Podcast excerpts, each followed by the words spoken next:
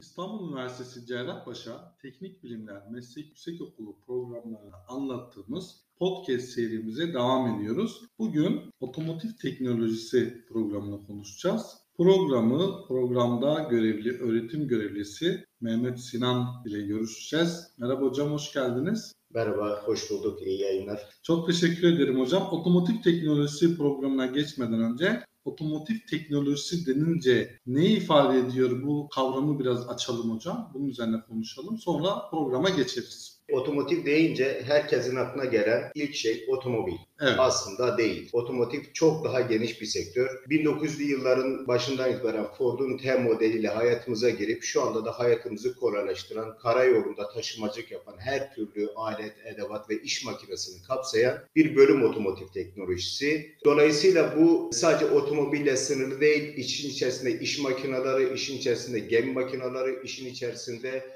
e, aklımıza gelebilen her türlü turlu araçlar veya elektrikli araçları kapsayan bir sektör. Mesela burada gemi veya uçak sayılmıyor. Burada karada gitme şartı koşabilir miyiz burada hocam? Bizim öğrencilerin aslında bir kısmı yine gemi makineleri bölümünde de çalışıyor. Çünkü geminin içinde bulunan motor da sonuçta bizim araçlarda kullandığımız motorun büyütülmüş bir hali. Anladım. Otomotiv teknolojisi o zaman bütün bu süreçlerde iş gören makinaları, aletleri ve bununla ilişkili şeyleri kapsıyor. Şöyle genel bir ifade kullanalım. Denizde ya da karada bir insanı ya da bir eşeği ya da bir maddeyi bir yerden bir yere taşıyan makinede araçların tamamının kapsayan bir sektördür aslında otomotiv. Böyle düşünebiliriz. Anladım. Çok güzel. Şimdi çok iyi oturdu. O zaman buradan programa geçelim. Otomotiv teknolojisi programını bize kısaca anlatır mısınız? Bu program ne yapar, ne işe yarar? Bunu tercih eden öğrenciler niye tercih etsin? Otomotiv Teknolojisi Programı İstanbul Üniversitesi Cerrahpaşa bünyesinde Büyükçekmece kampüsünde bulunuyor. Meslek Yüksekokulu bünyesinde. Toplam 4 yarı yıl yani 2 yıldan ibaret bir bölüm. Evet. 4 hocamız var benimle birlikte. Doktor öğretim üyeleri Sezer Seçkin Erdem Program Başkanı Buket Karatop, Hasan Kemal Sürmen ve benle beraber 4 kişiyiz. Toplam 100 tane öğrencimiz var. 50 tanesi 1. sınıf, 50 tanesi 2. sınıf. Tabi bu sayılar değişebiliyor. Yatay geçişle gelen, yatay geçişle giden ama ortalama ortalama 50 civarında bir öğrenci kapasitemiz vardır. Ve biz bu eğitimleri teorik olarak veya uygulamalı olarak bulunan dersleri Büyükçekmece kampüsünde yapıyoruz. Pandemi öncesinde ben oraya girecektim aslında eğitimleriniz ne şekilde yapıyorsunuz diye. Yani burada programı tanıtırken eğitim kısmını da birazcık daha geniş açarsanız Tabii. daha iyi olur. Bizim buradaki derslerimiz meslek ağırlıklı derslerdir. Evet. Örneğin benzinli motor, dizel motor dersleri, motor taşıma mekaniği, transport makineler, iş makine sektörüyle alakalı hidrolik ve pneumatik derslerimiz. Bu dersler teorik ve uygulamalı derslerdir bunların önemli bir kısmı. Tabii bizim kampüsümüzdeki eğitimlerde genelde teorik uygulamaları veriyoruz. Bizim dış paydaşlarımızla uygulamaları eğitimleri güçlendiriyoruz. İşte bunlardan süspansiyon sistemlerini, fren sistemlerini Monreo ile, yakıt ve yağları mobil ile, ile, satış sonrası hizmetlerle alakalı teknikerlik eğitimlerini Boş Eğitim Merkezi ile, Ford'la bizim devam eden eğitimlerimiz oluyor. Şu anda da RS Otomotiv'le yapmaya çalıştığımız bir protokol var. Eğitimlerin, uygulamalı eğitimlerin staj dışında, e, uygulamalı eğitimlerin bir kısmını biz özel sektörle sertifikalı olarak yapıyoruz. Anladım. Yani program aslında sektörle ilişkili evet. ve ciddi bir ilişki içerisinde evet. otomotiv sektörünün çeşitli alanları var. Mesela saydınız işte satış, ondan sonra servis ve yedek parça. Yedek parça, yağ saydınız mesela. Evet. Değil mi? Mobille bir ilişkiniz evet. var teorik eğitimleri kampüste bu tarz uygulamaları yoğun eğitimlerini dış paydaşlarla beraber, özel sektörle beraber yapıyoruz. O zaman sektörle çok ciddi bir ilişki içerisindesiniz. Zaten bizim öğrencilerin önemli bir kısmı aslında DGS sınavıyla mühendislik tamlama yapar. Mesela ortalama geçtiğimiz yıl 18, bir önceki yıl 22 kişi. Yani sınıfın nereden bakarsanız yarısına yakın mühendislik, endüstri mühendisliği, makine mühendisliği, özellikle otomotiv mühendisliğini tercih edip 4 yıllık lisans eğitimlerini tamamlamaya gider. Geriye kalan öğrenciler öğrencilerimizin tamamına yakını sektörde istihdam edilir. Yani bizim öğrenci çalışmak istiyorum dediğinde iş bulamaması söz konusu değil. O zaman öğrencilere hemen söyleyelim. Ya mühendis olmak için mühendislik fakültesine devam etme şansına sahipsiniz ya da sektörde hemen işiniz eğitimleriniz hazır. Aynen öyle evet. O zaman çok avantajlı bir program şu an. Biz program olarak öyleyiz, avantajlıyız. Evet peki o zaman otomotiv teknolojisi gelecekte nereye evrilecek? Program Şu Geleceğe anda sahip mi? geleceği en parlak meslektir belki de otomotiv. Her ne kadar elektrikli araçlar gündemimize girse de aracın güç aktarma organları, hareket kontrol sistemleri ya da aerodinamik tasarımları, yürüyen organları değişmiyor. Sadece işin içerisinde motor çıkıp yerine elektrikli bir motor gelecek ve bu konuda daha önceki yıllarda işte mahalle arasındaki ustalar, karbüratörcüler falan değil. Yani kafasının içinde eğitimi tam olan bu meslekte fikir yürütebilecek insanlara ihtiyaç var ve dolayısıyla önümüzdeki yıllarda artık bir aracın mekanik olarak değil de elektronik kontrol yönetim sistemini bilen insanların önü çok daha açık olacak ve biz de bu eğitimlerin önemli bir kısmını burada zaten elektrik ve elektronik olarak zaten veriyoruz. yani gelecekte şu anki açığın bile üzerinde bir Çok e, daha fazla otomotiv açık olacak. açık Çok göreceğiz. daha Çünkü fazla açık olacak. otomotiv yapı Çünkü elektrikli değişiyor. çok hızlı bir şekilde e, hayatımıza girmeye başlıyor. Peki bu geleneksel ustalar ve alanlar sanırım yerlerini bizim mezun öğrencilerimize Bırakmak bırak- zorundalar. Yani o evrime geçmek zorundayız. Yani şu anda fosil yakıtlı üretilen araçların emisyon değerlerinden dolayı belki de 5 belki de 10 yıl sonra belki de kullanımı yasaklanacak. Yani sonuçta geleneksel ustaların artık emeklilik dönemi gelmiş diyebileceğiz mecburen. Küresel ısınmanın şu anda en önemli unsurlarından birisi hidrokarbon ve karbon monoksit değerleridir ve bunların iki gazın da en çok ortaya çıkmasına sebep olan maalesef otomotiv sektörüdür.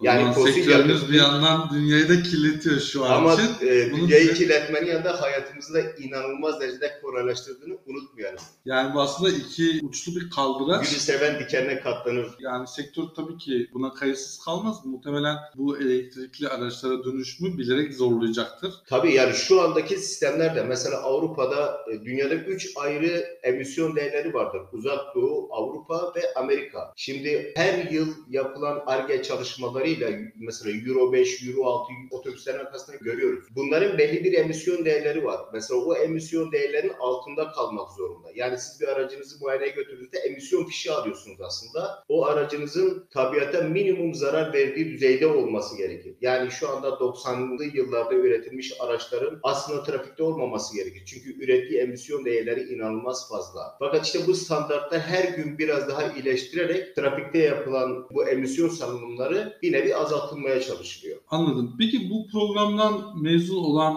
bir öğrenci otomotivle alakalı bir tamir dükkanı açabilir. Açabilir. Yani- açabilir mi? Bu yeteneklere sahip oluyor mu? Aynen öyle. Şimdi biz burada ne eğitimi veriyoruz Evet, aslında? biraz onlara Şimdi girelim. Otomotiv sektörünü 3 kademe gibi düşünmek lazım. Satış sonrası servislerde yani 3S dediğimiz şey satış, servis, yedek parçada üçünü aynı anda barındıran bir büyük bir yetkili servis düşünün. Bu servisin başında bir servis mühendisi vardır. Yani bu bir genelde makine mühendisidir veya otomotiv mühendisidir. Bunun altında çalışanlar formenlerdir. Yani meslek yüksek okulu mezunlar. Mesela bizim öğrenciler. Evet. Bunlar aslında orada mavi önlüklü değildir. Yani müşteri geldiği zaman aracı kabul eden adamdır. Yani araca ilk teşhisi koyan adam. Ben çocuklara hep derste şunu söylüyorum. İyi bir cerrah iyi ameliyat yapan cerrah değildir. Zamanında doğru teşhisi koyan cerrahtır. Yani müşteri size geldiğinde şikayetini ilettiğinde size siz doğru teşhisi koymuşsanız her zaman bir sıfır öndesinizdir. Yani bizim öğrenci aslında bunu yapar. Bizim Evet. öğrenci formendir. Onun altında kimler var? Onun altında işte teknik lise, meslek lisesi mezunu veya çıraklık eğitim merkezlerinden gelen teknisyenler vardır. Onun altında işte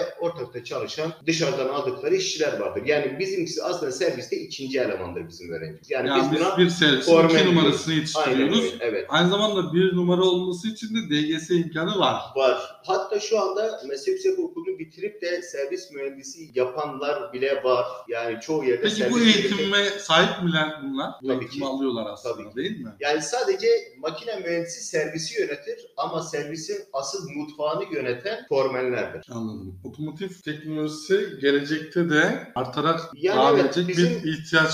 Öğrenci buradan mezun olduğu zaman Önünde bir yol var. Daha doğrusu ikiye ayrılmış bir yol. Şimdi burada öğrenci şunu düşün. Ben önce hayata mı atılacağım yoksa eğitime bir süre daha devam etmeli miyim diye. Şimdi ÖSYM'nin yaptığı sınavlarda mühendis olmanın en kolay yolu DGS'dir. Öyle mi? Öğrencilerimiz bunu çok iyi bilmeli. Neden? Şimdi örnek veriyorum. İTÜ Makine Mühendisliği tıp fakültesi ayarında bir mühendisliktir. Yani ne demektir? Bu 2 milyon insan giriyor ve siz 15 bininci olmanız lazım. Matematik, fizik, kimya, biyoloji, Türkçe, din, e, sosyal bilgiler, tarih bir sürü derslerin tamamından sorumlusunuz. Ama DGS böyle bir sınav değil. DGS sadece mat 1'i içeren 50 soru, Türkçeyi içeren 50 soru. Yani Ama onlar sizin derste. bu diğer eğitimleri ön lisansta aldığınızı varsayıyor. O yüzden böyle soruyor değil Geleceğim mi? oraya ama önemli olan o kapıdan içeri girmek. Evet. Dolayısıyla burada ha, öğrenci şunu düşünüyor. Ama işte o, o tarafta 50 kişilik kontenjan var ama burada 3 kişilik kontenjan var. Şimdi o tarafta evet 50 kişilik kontenjan var ama 2 milyon tane talihlisi var. Fakat bu tarafta meslek yüksek okullarında bizim öğrencilerden ben DGS'ye girmek istiyorum diyen öğrencilerin %80-90'ı kazanıyor zaten. Çünkü hazırlanan ve sınava giren öğrenci sayısı az. Bunların önemli kısmı zaten şu anda piyasada çalışıyor. Hatta bizim şu anda 8-9 tane öğrencimiz henüz daha mezuniyetini almadan işe başlamış durumda. Aa, harika. Çok Yani iyi. bazıları stajını orada başlatarak işe girmiş oluyor. Staj bittiğinde direkt orada istihdam edilecek pozisyonda olan öğrencilerimiz var. Ama bazıları işte mesela şu anda RS Otomotiv'in bizden talep ettiği 7 tane öğrenciyi bulamadım. 5 tane öğrenci gönderdim. Çünkü öğrencilerimizin bir kısmı maalesef DGS sonucunu beklediği için iş tekliflerini reddediyorlar. Öyle mi? Tabii ki. Aa çok iyi. Ya bu sadece o değil. Yani bizim sektörde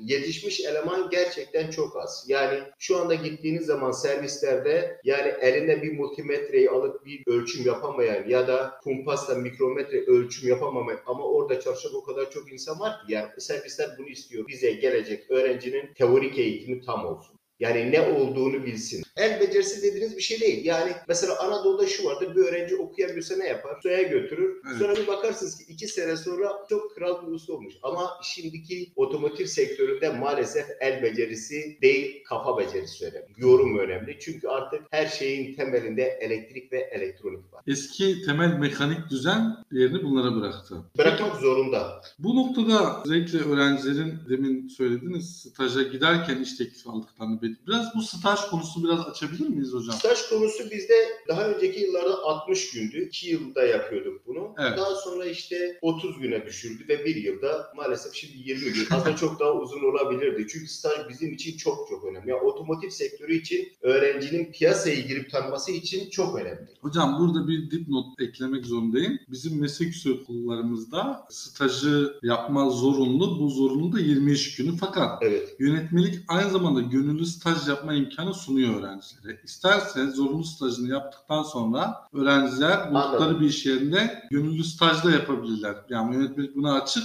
Bunu belirtelim, devam edelim Anladım. hocam. Şimdi stajla ilgili biz nerelerde staj yapmasını kabul ediyoruz öğrencinin? Şimdi otomotivle ilgili aklınıza girebilecek her alan. Yani mesela bir galericiler çünkü bu bir satış hizmetidir. Evet. E, yedek parçacılar, sonra kiralama şirketleri, araç kiralama şirketleri ve özel ve yetkili tüm servisler, dev kamu kurumları, İETT gibi, işte karayolları gibi buraların birçok yerinde bizim öğrenci rahatlıkla stajyeri bulabiliyor. Tabii staj eğitimini alırken de biz öğrencilere hep şunu söylüyoruz. Yani 20 günlük bir süreniz var ve 20 günde orada kendinizi ispat etmeniz. Şovunuzu yapın diyorsunuz. Yani. Aynen öyle. 20 günde adam şunu demeli. İşte benim aradığım eleman bu. Yani seni oradan tutup çekip adam gelip se- seni istemeli. Yani sen gel bizde çalış demeli. Yani sen iş arayan değil, aranan eleman olacaksın. Evet. Yani formen dediğimiz budur. Yoksa e, meslek lisesinden mezun olan bir sürü otomotiv sektöründe çalışmak isteyen öğrenciler var. Ben daha önce meslek lisesinde yıllarca çalıştım. iyi biliyorum. Yani oradaki öğrenci evet üniversite ya da meslek yüksek okulunu bitiremediği için mecburen gidip işte mahalle aralarında ya da özel ya da yetkili servislerde iş arıyor. Ama bizim öğrencimiz öyle olmamalı. Bizim öğrencimiz aranan eleman olmalı. Burada zaten bir sürü firma bizzat arayıp hocam bize eleman gönderir misiniz? Yani aranan eleman pozisyonuna geliyor bizim öğrencilerimiz. O da bizim en büyük avantajımız. Anladım hocam. Çok güzel.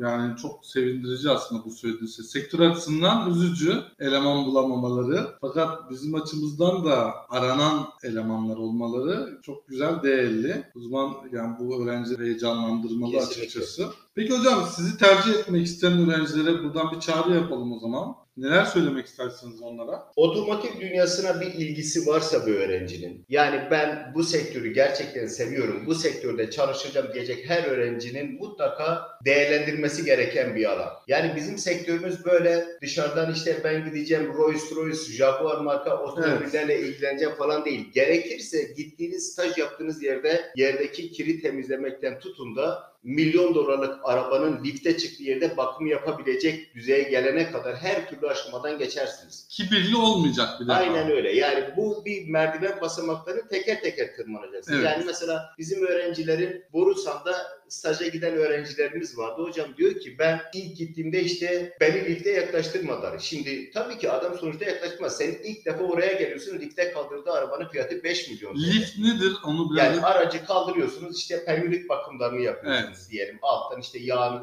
değiştiriyorsunuz. Evet. işte filtrelerini falan değiştiriyorsunuz. Aslında bizim bu meslekte yani satış sonrası hizmetlerde çok müthiş bir alan var. Yani bu sadece otomobil olarak düşünmeyin. İlk, özellikle iş makinesi sektöründe. Yani milyon dolarlık iş makinelerinin bakım onarımlarını yapıyorsunuz. Yani bugün bir Borusan'da, bir HMF makinede Sanko makineye gittiğiniz zaman bizim oraya giden stajyerlerimizin yani adamın üzerine çıkıp yağını değiştirdiği araç 3-5 milyon dolarlık bir ekskavatör düşünün yani. Evet. Dolayısıyla bu basamakları tek tek tırmanmadan adam getirip de seni hemen işin başına koyacak halde değil. Yani önce bir orada ne yapmak lazım? Pişmek lazım. Yani hocam burada asansör yok, merdiven, Merdiven var. Aynen Merdivenle öyle. Aynen tek tek çıkacaksınız. Aynen öyle. evet. Ama zirveye çıktığınız an o zaman Kesinlikle. her şey çok güzel olacak. Yani bu sektörü sadece otomobille sınırlamasınlar. Özellikle iş makinesi sektörü. Çünkü Türkiye bir inşaat alanıdır. Orta Doğu bir inşaat alanıdır. Orta Asya bir inşaat alanıdır. Türkiye'deki birçok firmanın Orta Doğu ve Orta Asya distribütörleri Türkiye'dedir. Mesela Volvo, işte yurt dışı Borusan, Cat markaların. Yani buralara giden öğrenciler mesela bunlarla ilgili bir hatıramı anlatayım. Havaalanından indim bir tane öğrencimize rastladım. Elimde bir tane valizle geliyor. Nereden geliyorsun dedim Ziya. Hocam dedi Kazakistan'dan geliyorum. Hayırdır dedim. İşte bir iş makinesi arızalanmıştı. Onun bakımını yapmaya gittim. Yani tatile gider gibi. Ve çok üst düzey çalışan böyle çok öğrencimiz var. Sadece otomobille sınırlamasınlar. Otomotiv çok daha geniş bir alan ama ilgi alaka öğrencide bit. Bizim burada anlattıklarımızdan çok öğrencinin bu sektörü en kirli alanından en üst düzeye kadar her şeyi kabullenerek bu merdiven basamaklarını tek tek çıkmakla mümkün. Evet o zaman yani gerçekten çağrınız beni bile heyecanlandırdı. Ben bile gidip TYT'ye girip bir programı tercih edesim geldi. hocam. Yani Özellikle- DGS'le önleri de açık. Yani Evet. bizim buradan endüstri mühendisliği, makine mühendisliği, otomotiv mühendisliği alanlarına geçiş yapılabiliyor. Artı 3 yıl daha okuduğunuzda bir makine mühendisi olabiliyorsunuz ama çok ciddi bir avantajlı bir makine mühendisi oluyorsunuz. Yani siz meslek yüksek okulu olarak bitirip gittiğinizde bir otomotiv ya da makine mühendisi olarak bitirip gittiğinizde sektörü biraz tanımış, bu işin biraz atölye kokusunu almış olarak gidiyorsunuz. Yani uygulama alanında bir adım daha önde olmuş oluyorsunuz. gerçekten sektörü benim kafamda 2-3 kat büyüttünüz. Ben öyle düşünmüyordum. Benim de aklıma otomotiv derken otomobil. geliyordu. yani evet, özellikle e, anekdot çok enteresandı. Yani birini uçak biletini alıyorsun, konaklamasını karşılıyorsun, götürüyorsun Kazakistan'a. Bir bozulan iş makinesini tamir ettiriyorsunuz. Tekrar dönüş biletini alıyorsunuz Evet. ve geri gönderiyorsunuz. Aynen. Yani bu kişi oradaki cihazı tamir etmeye, makineyi tamir etmeye gittiğinde ben şu kadar ücret alırım derse herhalde buna hayır diyecek. Çok iyi para kazanan öğrencilerimiz var bu sektörde. Evet. Yani kendi iş yerini kuran çok e, öğrencimiz var. Yani gidip işte teknik formen olarak başlayıp sonra aradan belli bir yıl geçtikten sonra tabii birazcık da girişimcilik, cesaret de lazım. Merdiven örneği. Evet. Yani kendi iş yerini kurup çalışan çok öğrencimiz de var. Birçok serviste çok yetkin durumda. Şu anda Doğuş grubunda çalışan, işte HMF'nin üst düzey olarak yani buradan mezun olup DGS'yi de bitirip Orta Doğu mümessili yapan öğrencilerimiz de var. Her şey öğrencide bitiyor. Evet. Ama en alt noktadan en üst noktaya kadar her alanı kabullenip bu merdivenleri tek tek çıkmak öğrencinin elinde. Çok güzel hocam. Ben aslında e, sormak istediğim şeyleri sordum. Siz hatta daha fazlasını anlattınız. Çok güzel oldu. Son olarak eklemek istediğiniz bir şey var mı hocam? Tercih dönemi yaklaşıyor. Sınav sonuçları yakında belli olacak. meslek yüksekokulu okumak isteyen öğrencilerin tercih etmesini hatta araştırmasını, diğer alanlarla kıyaslamasını ve önümüzün önümüzdeki yıllarda önü en açık alan otomotiv olduğunu bilerek, düşünerek tercih yapmalarını istiyorum. Hiçbir şekilde pişman olmazlar. Ama dediğim gibi sadece buraya gelip de buradan bir şey almalar değil, öğrenci kendini burada yetiştirmeli. Yani hiçbir şey armut bir ağzıma düş misali olmuyor. İsteyen öğrenci buraya gelip kendini çok farklı bir noktalara taşıyabilir. Yani ben istiyorum, öğrenmek istiyorum hocam diyen öğrenciye siz Aynen. Kucak öyle açık. Aynen, öyle açık. Evet. evet, bilgiyi sunuyorsunuz. Ya yani. biz burada bir mühendisliğin altyapısı olarak tüm dersleri veriyoruz. Bir öğrenci buradan mezun olup git de mühendislik fakültesine gittiğinde aslında bir film gibi düşün. Filmin fragman kısmı olur ya. Evet. Biz oradaki öğrencinin görebileceği, karşılaşabileceği her şeyin özetini burada veriyoruz. Biz aslında verdiğimiz eğitimler biraz da ona yönelik. Motorun iç dizaynından tutun da hareket kontrolden tutun da hidro, hidrolik ve pneumatik sistemlere kadar her şeyin altyapısını veriyoruz. Ha bunu uygulamaya sokmak, bu bilgileri kullanılabilir hale getirmek öğrencinin elinde olan bir şey. Bunu isterse DGS ile mühendise gittiğinde yapar, isterse sektöre gittiğinde piyasada kullanır. Evet. Çok teşekkür ederim hocam. Ben Gayet çok teşekkür iyi ederim. bir yayın oldu bence.